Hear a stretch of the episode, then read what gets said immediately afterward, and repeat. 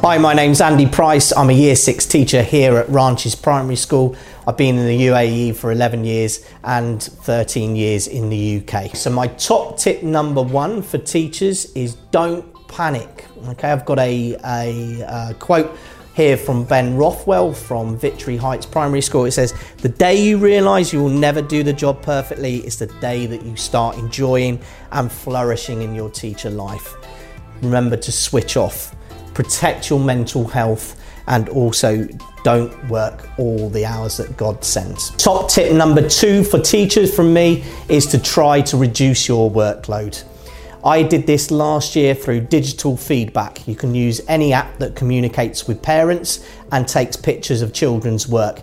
You can then feedback to the children and the parents through the app using either typed, verbal, or annotated feedback. It reduced my workload by at least a third. Top tip number three for me, and it sounds a little bit silly, but you must drink water. Teaching is an incredibly busy job.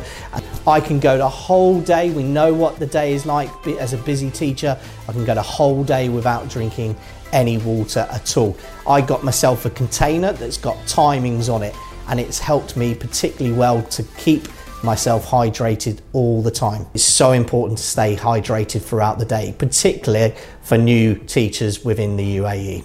Okay, those are my tips for teachers to begin the new academic year. I hope you have a wonderful year wherever you are based in the GCC. Have great fun in learning, and uh, I'll see you on the other side.